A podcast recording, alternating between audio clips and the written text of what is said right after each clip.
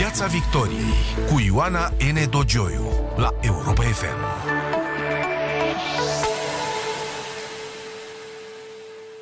Bine v-am găsit în Piața Victoriei, la radio, pe frecvențele Europa FM, pe Facebook și YouTube. Criza din coaliție s-a terminat din fericire destul de repede. Avem uh, un nou ministru al sănătății. Premierul este același, adică exact rezultatele la care se putea ajunge fără întoarcerea țării cu fundul în sus.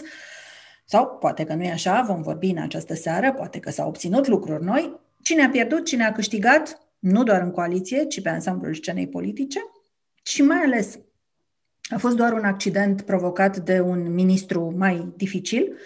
Suntem așadar uh, într-o pace sau suntem doar într-un uh, armistițiu între incompatibili, iar următoarea criză este doar uh, o chestiune de timp? Încercăm să lămurim toate aceste lucruri împreună cu invitatul meu din această seară, politolog și fondator, director al InScope Research, precum și coordonator al grupului de analiză Strategic Thinking.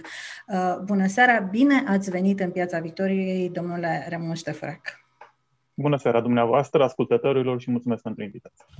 După toate cele văzute, făcute, vorbite timp de o săptămână, considerați că acordul de uh, marți seară este suficient pentru ca lucrurile să meargă mai departe fără sincope sau cum spunea uh, domnul uh, președinte la finalul, la încheierea, când a tras cortina final peste această criză, că lucrurile vor merge și mai bine?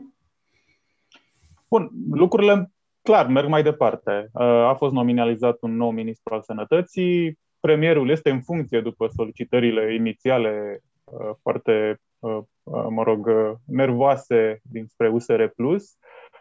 Pare că avem un nou protocol de un, un acord de funcționare a acestei coaliții cu câteva uh, modificări față de versiunea inițială, lucrurile merg mai departe. Cât, uh, cât va ține, să spunem, această pace, pentru că nu putem vorbi de o concordie, cu siguranță, asta rămâne de văzut. Uh, mă gândeam uh, în urmă cu 20 de ani, uh, uh, chiar în, în 2001, îmi finalizam lucrarea de licență la Facultatea de Științe Politice și titlul lucrării era, era exact acesta, Criza Guvernului de Coaliție și aveam atunci două studii de caz, Criza Guvernului Ciorba și Criza Guvernului Vasil. Sigur, poate e o istorie deja îndepărtată pentru mulți dintre ascultătorii noștri, însă multe din elementele pe care le-am regăsit în acele crize se regăsesc și acum. În acest moment, România este condusă, guvernarea este asigurată de un cabinet de coaliție uh, care se numește cumva minimal câștigătoare, adică formată din numărul minim de partide care pot forma a, guvernul și în același timp neexistând prea multe alternative, cel puțin dacă ne uităm la spectrul ideologic. Prin urmare, concluzia pe care o trag din, din această expunere este faptul că încă, încă această coaliție este condamnată să funcționeze în actuala formulă. Uh, deocamdată cred că este prea devreme să ne gândim la alte formule de colaborare. Singurele formule, până la urmă, acceptabile ar fi un guvern minoritar greu de pus în practică în acest moment sau o largă colaborare, să spunem, coaliție stânga-dreapta, PNL, PSD, iarăși dificil de implementat, cel puțin, uh, uh, cel puțin în acest în acest an. Anul viitor, peste, poate mai, mai, mai încolo, rămâne de văzut. Însă, uh, având în vedere toate aceste date, cred că această coaliție este condamnată să guverneze. Cu siguranță, eu cred că vor mai exista, sigur, conflicte, vor mai exista tensiuni și aici există mai multe explicații legate de faptul că principalele partide ale ale coaliției cumva aleargă pe aceleași culoar politic electoral, împart la un moment dat bazine electorale, inevitabil. Sunt ele însele în, sunt ele însele în, într-un moment electoral, intern. Cu atât mai amândouă. mult. De altfel, de altfel, aș spune că o parte importantă a tensiunilor pe care le observăm uh, și, mă rog, a crizei prin care am trecut, a crizei politice prin care am trecut, sunt datorate inclusiv tensiunilor interne sau com- competiției interne atât din PNL cât și din USR+. Fiecare actor, premierul Câțu, care pare, nu e confirmat încă oficial, dar pare angajat într-o competiție pentru Uh, pentru uh, funcția de președinte al PNL. De asemenea, uh, domnul Barna, la fel angajat într-o competiție pentru conducerea viitorului sau actualului partid USR+, pentru că instanța parcă tocmai a confirmat fuziunea dintre, dintre cele două partide. Evident, fiecare a apăsat un pic mai tare pe accelerație, tocmai pentru a, a juca în fața propriilor membri de partid o, o, o carte autorității, sigur, când această carte este jugată excesiv, într-un cabinet de coaliție tot timpul apar astfel de, uh, de tensiuni. Și aici ajungem la o chestiune uh, esențială din punctul meu de vedere. Până la urmă am plecat de la dreptul premierului de a demite, de a revoca un ministru fără să ceară voie. Și aici ar fi două întrebări. Pe de o parte, este premierul dintr-o coaliție cu mai puține prerogative și mai puține drepturi decât cel dintr-un guvern monocolor? Și dacă acest acord, care s-a încheiat totuși marți seara, schimbă cu ceva lucrurile până la urmă față de ceea ce aveam înainte? Strict din punct de vedere uh, constituțional, dacă judecăm după litera legii, ca să spunem așa, premierul dintr-o coaliție are aceeași putere ca premierul dintr-un cabinet uh, monocolor. În practică, în practica politică, evident, și într-un cabinet în urmă monocolor, te consulți cu proprii membri de partid, cu propriile uh, facțiuni dintr-un partid, cu atât mai mult într-un cabinet de coaliție pentru a asigura o funcționalitate coerentă, este firesc, normal, ca primul ministru în funcție, înainte de a lua decizii majore, sigur să se consulte cu, cu membrii ai cabinetului. Sau, evident, în situația în care sunt, situa- sunt mă rog, mă rog, decizii de maximă încărcătură provocate, poate, de cum a fost acest caz, să spunem, de acea publicare în monitorul oficial, cumva o contestare directă a autorității uh, premierului, sigur, poate să dea asemenea decizii cu informarea prealabilă și în acest caz a fost așa o, o informare cu o oră, două înainte de a se lua decizia, uh, dar e firesc, e normal în practica politică, încă o dată, ca, uh, ca premierul să consulte partidele și, da, să aibă o putere oarecum controlată, un echilibru al puterilor uh, pe care le regăsim, să spunem, în funcționarea sistemului democratic, e ceva mai accentuat într-un cabinet de coaliție. Nu este nimic surprinzător. În practica politică a oricărui cabinet de coaliție de pe orice loc al, uh, al lumii democratice se întâmplă, se întâmplă aceste lucruri. Uh, mă iertați, uh, a doua... A doua întrebare era dacă acest acord pe care l-am văzut schimbă cu ceva situația anterioară, îl obligă mai mult pe Florin Câțu. Și vă întreb asta pentru că domnul Câțu a ieșit a doua zi și a zis, dar eu n-am semnat acest acord, l-a semnat domnul Orban. Eu am prerogativele intacte. Încă o dată, strict din punct de vedere constituțional, domnul Câțu va putea oricând mâine să bea această decizie Uh, și nimeni nu va putea contesta pe linie constituțională o decizie, să spunem, de revocare a unui membru al cabinetului. Dacă citim uh, noul uh, acord și, mă rog, prevederea specifică, acolo, din câte mi-aduc aminte, sunt câteva elemente destul de, mă rog, aproape clare, în sensul în care premierul ar trebui cumva să se consulte cu membrii coaliției și cumva evaluarea și aici e un punct important, evaluarea uh, obiectivă. ministrului, ministrilor, obiectivă, ar trebui făcută cumva într-o, uh, în comun de premier și de către uh, reprezentanții coaliției. De aici cumva o pârghie de control asupra premierului, o pârghie politică de control asupra premierului. Dar ține pur și simplu de practica de funcționare a acestei coaliții. O astfel, un astfel de protocol evident că nu are cum să fie superior prevederii constituționale, prin urmare, într-un caz Uh, să spunem, uh, maximal de criză, premierul va putea la fel de bine să ia o asemenea decizie. Ce mi s-a părut din acest protocol însă prevederea cea mai ciudată și care de fapt slăbește coaliția, pentru că, cum, cel puțin concluzia mea după această criză este că premierul Câțu este întărit politic, dar coaliția este extrem de slăbită. Uh, Prevederea care pe mine m-a surprins este aceea în care se permite cumva partidelor, cel puțin în ceea ce privește activitatea parlamentară, ca în cazul în care uh, nu ajung la un consens pe anumite proiecte, pe anumite uh, puncte de vedere, pe anumite inițiative, ele să aibă posibilitatea să negocieze și cu alte partide și dacă chiar nu ajung la un, la, un, la un punct de vedere comun, să adopte în Parlament decizii care nu sunt adoptate în coaliție și care pot fi contrare punctelor de vedere ale membrilor coaliției. Iertați-mă, din acest punct de vedere, noi nu mai avem o coaliție. Cel puțin în Parlament s-ar putea să ne trezim în situația în care un proiect legislativ este adoptat de și putem să facem orice fel de combinații, mai puțin poate UDMR-uri, dar PNL, PSD. Deși sau, n-aș exclude nimic am văzut că niciodată. Vreo doi membri, foști membri USR au trecut la aur recent, deci uh, orice. Vom ajunge la chestiunea aur asupra căreia dumneavoastră chiar ați tras un semnal de alarmă foarte important, dar uh, uh, în privința asta, în privința acestei, acestei prevederi de open marriage, ca să zic așa, pentru că asta fac da, ei da, acum, e.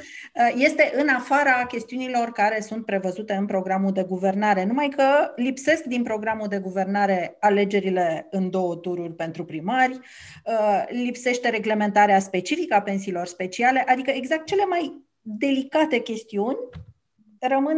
Mai iertat, mi-e, mi-e greu să cred că un program de guvernare a putut anticipa orice teme care pot apărea pe agenda de guvernare a unui cabinet de coaliție. Mâi, situația economică, socială, politică sau pe anumite politici publice evident. se poate schimba evident în cursul acestui an. Uh, provocările pot fi altele în 2022, provocări care nu au fost incluse, să spunem, în programul de guvernare. Prin urmare, partidele membre ale coaliției vor avea libertatea să decidă cu un partid de opoziție că linia de Uh, nu știu, pe care va trebui să o apucăm, hai să spunem, uh, mi-e greu acum să indic, dar, uh, nu știu, poate teme legate de politicile de impozitare. Cine știe, vor apărea niște decizii diferite și atunci, sigur, ne putem pune întrebarea în ce măsură există o coordonare între coaliția la coaliție la nivel parlamentar, la nivelul acțiunii parlamentare, respectiv la nivelul acțiunii guvernamentale. Evident că acesta este o sursă, va fi o sursă de tensiune și sigur, poate să și pregătească cumva terenul, poate pentru eventuale noi repoziționări uh, politice în perspectivă. Ați spus că domnul Câțu este întărit din această criză. Ehm, care, cum a schimbat această criză ecuația internă din PNL, aceea în care domnul Câțu este în mijlocul unui an electoral, la fel ca domnul Orban de altfel, că aici e marea rivalitate, cel puțin la momentul vorbirii. Da, pare că e o rivalitate, repet, încă nu e declarată explicit, domnul Câțu nu și-a anunțat o candidatură explicită. Uh, culmea nu este nici mai popular, nici, nici cel mai popular lider din PNR, cel mai popular lider din PNL și din politica românească în acest moment este nu este nici fostul președinte al PNL, nici actualul președinte al da. PNL, nici președintele țării, cred că este domnul Emil Boc în acest moment. Uh, dar de acolo nu, nu pare să se uh, întrevadă o intenție de candidatură, cel puțin până în acest moment, deși, deși surprize pe ultima sută de metri pot apărea întotdeauna. Deși, și aici fac o paranteză cu voia dumneavoastră, uh, mie mi s-a părut că a apărut o schimbare de discurs la domnul Boc în ultima vreme, uh, un discurs care tinde mai mult spre o extensie națională, un discurs de lider național Până acum domnul Boc era destul de limitat la chestiuni administrative și, uh, și locale. Absolut. De altfel, uh, domnul Boc și-a creat o, mă rog, s-a asociat în mod direct cu o platformă națională, respectiv aceea de președinte al Asociației Municipiilor, uh, Orașelor, mă rog, care îi permite, evident, să vorbească și dintr-o perspectivă al interesului pentru, uh, să spunem, localități, ceea ce, mm, sigur, e o sursă importantă de capital politic. Oricum, mi se pare fascinant uh, uh, cum uh, un lider politic din România, care în urmă cu niște ani se afla cumva în punctul cel mai de jos al popularității, al Uh, uh, să spunem, legitimității după uh, părăsirea funcției de prim-ministru, a avut capacitatea, gestionând până la urmă eficient o comunitate locală, să se regenereze. E o lecție foarte importantă pentru România, cred că e ceva nou, care, un fenomen nou care se întâmplă în România, și anume că un lider politic care ajunge la aproape în vârful piramidei puterii, care cade vertiginos, își poate reveni. Adică atâta vreme cât este eficient și livrează Uh, chiar și la nivel local uh, și de aici o regenerare, regenerare din nou interesantă dinspre politica locală înspre politica națională, își poate reveni în politica națională, ceea ce cred că e un semn de sănătate al democrației românești. Faci treabă, Domnul Boc a creat și un pic și o legendă în felul acesta, ceea ce mie mi se pare da, foarte important în politică, mai ales în politica românească, o multă patimă și uh, emoții. Simbolismele, legendele sunt esențiale în politica oricărei națiuni. Adică ne uităm la Statele Unite, cunosc mai bine sistemul politic american. Cred că principalii lideri politici americani au, fiecare lider principal politic american are în spatele lui o legendă pe care o construiește, un simbolism, o, o, o sumă o de o dramă. Deci, din acest punct de vedere, domnul Boc are o poveste chiar, chiar extraordinară pentru România. Da. Revenim la nomutom, ca să zic așa, revenind la da. cel de unde Revenind, plecasem, domnul uh, Orban. Da, aș spune, uh, domnul Orban, uh, cum să spun, n-aș spune că este slăbit din acest, din acest conflict, din potrivă, a jucat matur, mai ales în contextul în care brusc a fost reevaluat de către USR+. Din punctul meu de vedere, cumva acțiunile USR Plus uh, un pic smucite, imature, spune din păcate și uh, o spun cu regret pentru orice partid politic uh, format din tineri care probabil fac parte și cu siguranță fac parte din generația mea, dar practic acțiunile USR Plus l-au întărit cumva pe domnul Florin Câțu, solicitând demitere, apoi retrăgându-se și oferindu-i o platformă formidală. De asemenea, au reevaluat și pe domnul pe domnul uh, uh, Ludovic Orban, ceea ce înseamnă că în acest moment, în competiția mai largă dintre USR Plus și PNL pe acest culoar al, să spunem, de centru-dreapta, uh, USR Plus a reușit să revitalizeze sau să vitalizeze și să revitalizeze doi lideri PNL. Mi se pare o performanță, să spunem, dar...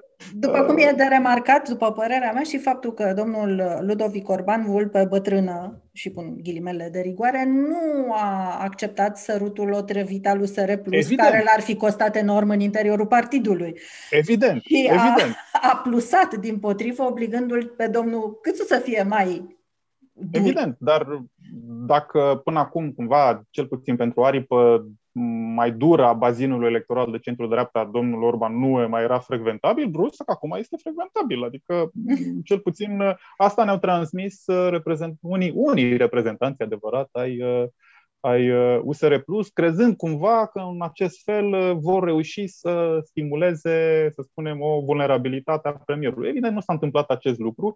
Bătălia din interiorul PNL cred că se joacă, e deschisă oricărui rezultat, e prematur să tragem niște concluzii după acest uh, episod, dar e clar că tabe, după acest episod a spune că tabele s-au conturat destul ceva mai clar. Uh, sunt, există deja cumva doi lideri a, doi, a, două, a două tabere mai clar conturați. Uh, acum rămâne de văzut, am mai văzut în, în, în, în politica românească, mai ales în, în disputele interne, Uh, decizii, repet, pe ultimul moment, mișcări pe ultimul moment, uh, trădări, uh, coali, coalizări de ultim moment. Prin urmare, până la momentul la care vor decide totuși să organizeze acest congres, mai este, îmi pare că va mai dura ceva timp, probabil în toamnă, oricum după ce vom vedea niște progrese pe cel mai important subiect de pe agenda și anume campania de vaccinare. Uh, da, eu aș spune că și să mă contraziceți dacă greșesc, cumva de-abia începe. De-abia s-au conturat bine taberele, de-abia s-a creat exact. un echilibru între principalii potențiali candidați în ipoteza exact. că nu se va exact. hotărâ să descalece domnul Boc și atunci lucrurile chiar se complică foarte tare exact. pentru amândoi. Uh, putem considera că USR, așa smucit cum spuneți că a jucat, uh, este perdantul acestei crize? Păi, uh, cel puțin din punct de vedere politic, da, într-un fel sau altul au uh, fost uh, și victimele unei mișcări brutale a primului ministru care a solicitat retragerea uh, unuia dintre unuia dintre, unuia dintre miniștrii vedetă ai, ai, ai acestui partid. Au solicitat maximal retragerea, mă rog, au spus că își retrag sprijinul primului ministru, au revenit asupra acestui punct de vedere, au nominalizat un alt prim-ministru, lucrurile merg mai departe. Din acest punct de vedere, sigur că uh, e, un, uh, e un, uh, o pierdere și un eșec pentru USR Plus. Pe de altă parte, pe de altă parte, și cred că trebuie punctat acest lucru, pentru că e destul de facil să, mă rog, să punem în dificultate un partid care n-a mișcat, poate, tactic foarte bine. Pe de altă parte, strategic cel puțin, faptul că până la urmă, la urmă și la urmă USR Plus a rămas uh, la guvernare, e o decizie totuși matură. O eventuală, uh, știți că în urmă cu o săptămână, două, au fost tot felul de scenarii, discuții, că ar fi mai bine pentru USR Plus să se retragă, vor construi în opoziție în 2024. Până în 2024 noi, ăștia care trăim în țara asta, trebuie să trăim, să trăim într-o țară care funcționează normal, care are de dus o campanie de vaccinare, care trebuie să relanseze o economie, care trebuie să regleze probleme sociale, care se acumulează, inevitabil se acumulează după o, o criză de asemenea magnitudine. Nu poți să fugi pur și simplu gândindu-te așa un calcul simplist că vei fi tu eroul opoziției și au luat o decizie matură aceea de a rămâne la guvernare și acest lucru cred că trebuie salutat. Adică stabilitatea guvernării și exercitarea guvernării propriu-zise după o criză, la urmă scurtă de două săptămâni sau o săptămână și jumătate, cred că este un lucru, repet, au pierdut puțin politic, dar măcar au, au reușit cumva să-și depășească propriile greșeli și să mențină în viață această coaliție. Cât o va, se va menține, sigur, rămâne de văzut. Eu mă uit un pic și la altceva și uh, ei și-au turat foarte tare uh, nucleul dur electoral, care a ajuns la un radicalism extrem uh, pe care eu nu l-am mai întâlnit din perioada Dragnea, cel puțin pe Facebook. Da. Uh, atât de turați, oamenii aceia deodată s-au trezit în fața unei realități care îi fâsea, îi dezumfla complet. Și nu știu dacă aici USR Plus nu va înregistra o pierdere importantă, în zona bazinului cel mai radical. Este posibil. Această turare a bazinului dur, sigur, are o explicație de uh, cumva uh, de calcul politic exact legat de Uh, disputa sau, mă rog, competiția din interiorul USR Plus. Bazinele dure votează, bazinele dure iau decizii în alegerile interne, nu iau decizii, să spunem, uh, bazinul extins, uh, oamenii mai moderați. Prin urmare, a fost o bătălie pentru mințile și inimile acestor oameni. Sunt convins, cel puțin așa, din ce am mai observat, că dincolo de acest bazin, Vlad Voiculescu evident că nu este, un personaj, nu este personajul favorit nici al lui uh, domnului Barna, nici al domnului Cioloș. Uh, prin, pentru că sunt într-o competiție acești domni pentru conducerea acestui, uh, acestui partid. Prin urmare, uh, sigur, au, uh, au amplificat uh, această, această bătălie pentru mințile bazinului dur, dar în cele din urmă, da, aveți dreptate, aș spune că pe termen lung poate s-a sacrificat o eventuală adeziune a unui public ceva mai larg. Acum, sigur, se pune o altă întrebare unde s-ar putea duce acest public mai moderat. Pentru că în acest moment prea multe alternative nu prea are. Se poate duce, să spunem, la, uh, mă refer la publicul moderat al, al USR, se poate duce poate la PNL, uh, alte formațiuni nu prea vedem uh, apărând, deși oricând pot apărea surprize în politica românească. Da, probabil că... Pe, vedem că se duc pe, spre aur unii dintre ei. Da, însă nu cred că se, duc, se duce publicul moderat al USR+. Publicul moderat al USR Plus înțelege ce reprezintă aur și nu cred că se va atașa în această zonă. Din potrivă, tocmai oamenii foarte smuciți, foarte, uh, mă rog, uh, nucleul acela dur, extrem de vindicativ, uh, extrem de, mă rog, legal, cumva cu o viziune antisistem foarte apăsată, da, aceea s-ar putea duce păi, mai degrabă înspre ei cred că sunt și cei mai dezamăgiți, cei moderați o să spună bine că au rămas, bine că mergem mai departe. Eu cred că dezamăgiți sunt radicalii, cei care așteptau, cum se zice, sânge pe pereți și nu s-a întâmplat. Domnul Câțu Iaca e premier, chiar întărit, după cum spuneați. Acolo pe de altă parte, e problema dacă ne uităm la ascensiunea aur de până în acest moment, ea s-a produs, de exemplu, cel puțin noi am văzut-o în măsurători anterior acestei crize, prin urmare uh, s-a alimentat această ascensiune din alte bazine decât uh, bazinele pe care le sugerați. Sigur, rămâne de văzut uh, în viitor dacă se va produce acest fenomen al acestor radicali care să se mute într-o zonă care este și mai radicală. Aur, ați atras, ați tras un semnal de alarmă, v-au contrazis mulți, ați fost și dumneavoastră ținta furiei pentru această dezvăluire, da? cum că Aur a ajuns, dacă nu vă uitați pe Facebook, da. Aur a ajuns, uh, a ajuns pe locul al treilea. Ați atras atenția că din februarie Aur este pe locul al treilea, ceea ce este o evoluție periculoasă pentru societatea românească. De ce? În primul rând, este o creștere consolidată sau e un accident? Și în al doilea rând, de ce? Eu cred că este o creștere consolidată. Uh, acum, în lumea aceasta, celor care mai măsoară, mai vorbim între noi. Nu suntem doar sing- nu suntem singurii care au, uh, care au uh, remarcat acest fenomen. Poate că am fost așa primii care l-am dezvăluit în contextul unei cercetări mai ample dedicate haideți să spunem, fenomenelor dezinformării, naționalisme, în cadrul unui proiect mai amplu pe care îl derulăm împreună cu Strategic Thinking Group, cu German Marshall Fund of US și aici vom mai continua niște cercetări, mai avem un studiu undeva în, în luna iunie și vom vedea în ce măsură, sigur, se și confirmă unele, unele tendințe. Dar eu cred că e o creștere consistentă. Haideți să ne plecăm de la următoarea premiză. Aura a obținut aproape 9, 9% la alegerile din, uh, din decembrie, uh, în condițiile în care practic nu prea avea notorietate. Sigur, pe o participare foarte mică. Sondajul pe care l-am, uh, datele de sondaj pe care le-am publicat reflectă opinii valide care reprezintă cam 60-70% din, din totalul populației, adică cei care au exprimat o opinie, o opțiune politică. Nu 30% câți au votat la alegerile din decembrie. Prin urmare, iar în această perioadă, evident, aur a căpătat notorietate, mesajele aur au căpătat notorietate. Nu e absolut nimic surprinzător faptul că aur oscilează acum undeva la 15-17% în condițiile în care bazinul, să spunem, de eurosceptici în România a ajuns la aproape 30-35%.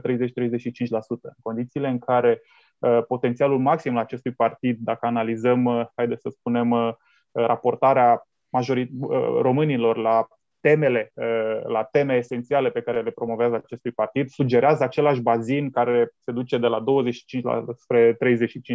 Eu, părerea mea este că potențialul acestui partid se duce spre 30%. Uh, sigur, uh, întotdeauna, așa cum politica românească este fragmentată și zona discursului național, evident că este supusă fragmentării. PSD poate să-și recupereze o parte din, destul de ușor să spunem, o parte din publicul, uh, să spunem, care ar vota astfel de mesaje. Chiar și PNL, pe o linie mai degrabă conservatoare, pe care a susținut-o ne aducem aminte de Coaliția pentru uh, uh, Familia Tradițională, pentru acel referendum, uh, poate să rupă uh, din acest curent. Ceea ce vreau să spun este că bazinul potențial pentru acest partid, dacă se duce la un, uh, un 30-35%, uh, faptul că în acest moment, uh, repet, după uh, o vizibilitate extremă, masivă acestui partid uh, ulterior uh, alegerilor și surprizei, uh, un 15-17% nu este deloc uh, surprinzător. Și aș mai, aș mai adăuga un element.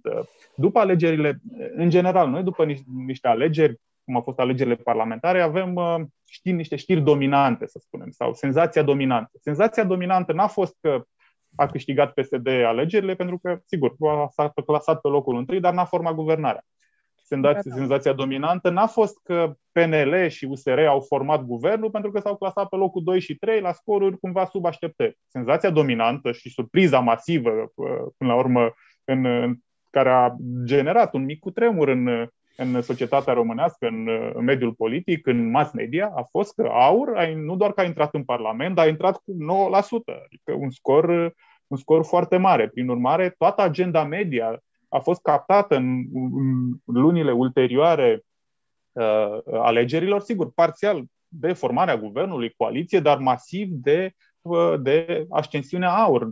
Dacă am face o monitorizare uh, pe tot ceea ce înseamnă televiziuni, mass media, online, scris, Facebook, vom vedea practic o vizibilitate masivă a acestui partid, care evident a determinat această creștere și această adeziune. Fără frustrările pandemiei, mă rog, frustrările provocate de măsurile antipandemie, uh, ar fi avut aur același succes? Poate nu același succes, dar uh, semnele ascensiunii, să spunem, unor teme naționale, naționaliste, unele, cum să spun, evident duse într-un extrem, altele oarecum poate legitime, legate de patriotism economic, de frustrări acumulate. Nu intrăm în Schengen, de ce nu intrăm în Schengen? Sunt o grămadă de uh, subiecte cumva uh, colaterale uh, zonei, mă rog, nucleului extremism naționalist, unele frecventabile, aș spune, apropo de uh, uh, un tip de interes național pe care e normal să ți-l aperi, să spunem, în interiorul Uniunii Europene, să ți-l promovezi așa cum face orice alt, orice alt stat membru. Aceste semne au existat. Noi am, mă rog, chiar am publicat, sigur, nu au fost foarte vizibile de-a lungul timpului, poate, dar ascensiunea patriotismului economic, ascensiunea chiar a unor zone de, eu l-am botezat, econaționalism, adică în sensul în care nu știu, pădurile ne sunt tăiate de către străini, patrimoniul natural este exploatat de către companii străine, nu de către români.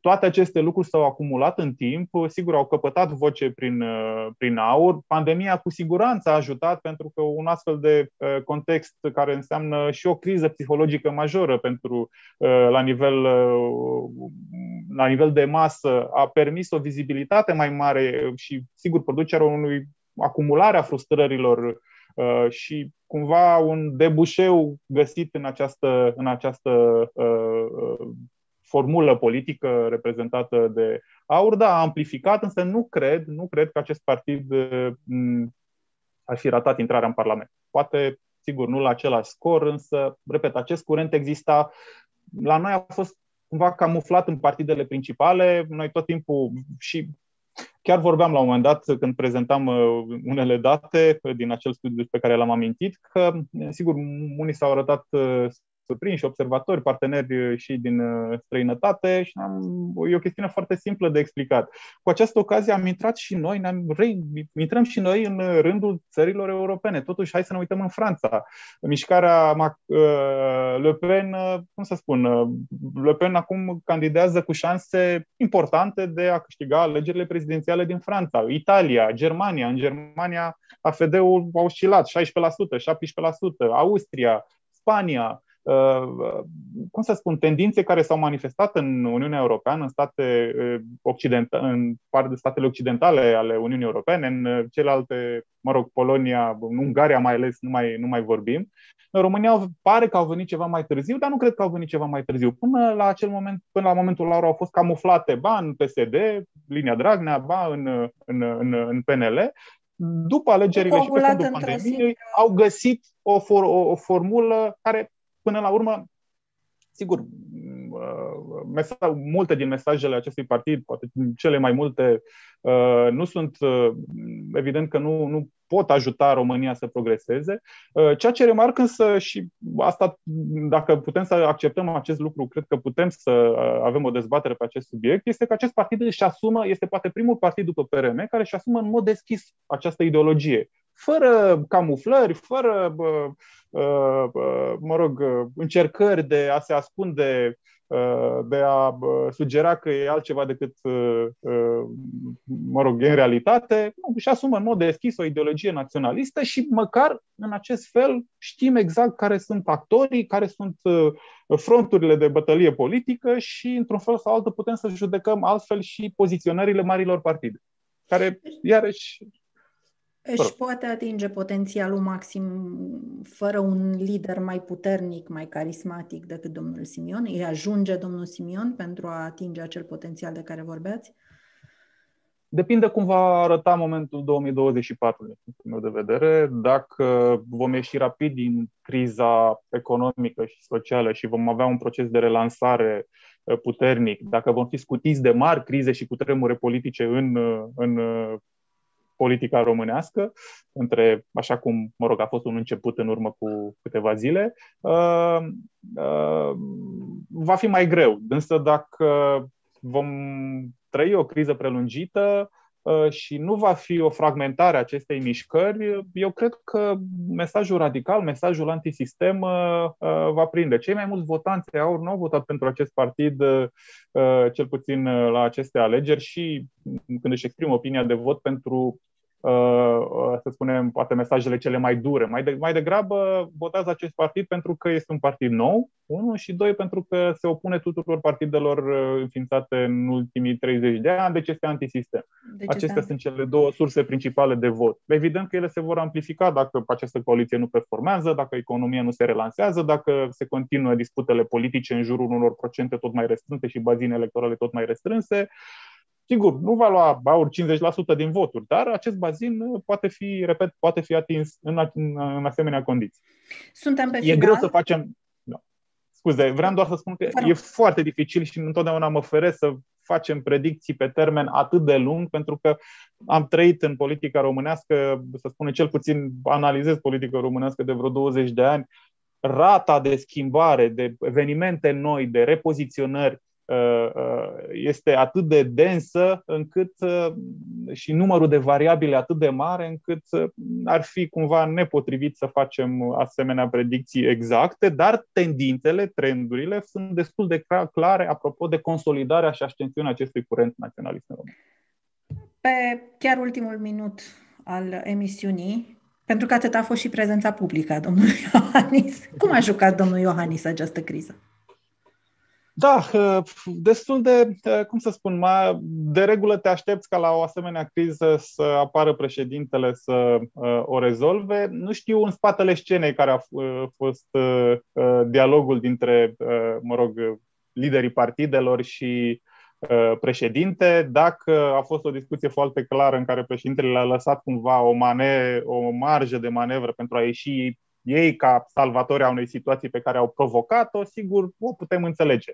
Altfel, noi am, eram cumva obișnuiți, într-o astfel de criză apare președintele, fie că s-a numit el Constantinescu, fie că s-a numit mă rog, Iliescu mai puțin sau uh, Băsescu, care vine și împacă, împacă pe toată lumea. Poate că, nu știu, uh, uh, uh, dimensiunea crizei n-a fost atât de mare, nu știu în spatele crizei, încă o dată, în spatele scenei ce s-a întâmplat, Uh, ne-am fi așteptat să-l vedem pe președinte, n-a venit, am depășit acest moment, uh, probabil și cu siguranță o parte dintre, mă rog, electorat uh, cumva s-ar fi așteptat ca președintele să fie mai activ, n-a fost, am văzut destul de multe critici din acest punct de vedere.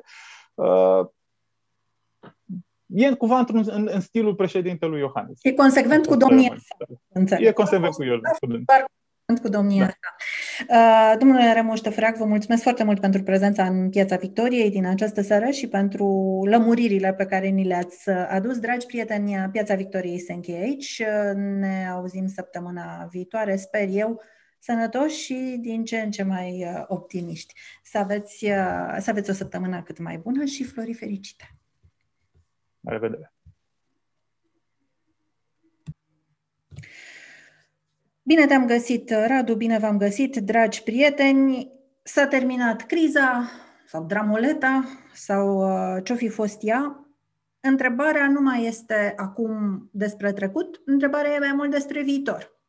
Întrebarea este despre modul în care această coaliție va reuși totuși să înainteze, dacă suntem doar într-un armistițiu fragil sau într-o pace uh, care are șanse să aducă și reforme. Și cred că e timpul să vorbim și despre pericole reale, despre elefanți din odaie, pe care prea puțin uh, îndrăznesc să-i menționeze și să-i arate cu degetul. Invitatul meu în această seară este politologul uh, Remuș Tefureac, Uh, director uh, și fondator al INSCOP uh, Research și al grupului de analiză Strategic Thinking, care a avut curajul să spună ceea ce majoritatea sociologilor știu. AUR este partidul pe locul al treilea în România în acest moment și este un lucru despre care trebuie să vorbim pentru ca ulterior să nu ne trezim cu cine știe ce evoluții care să ne uimească, așa cum ne-a uimit uh, intrarea aur în uh, Parlament în decembrie. Vă aștept așadar în această seară, după jurnalul de seară Europa FM, în Piața Victoriei, alături de politologul Remus Ștefureac. Piața Victoriei cu Ioana N. Dogioiu la Europa FM.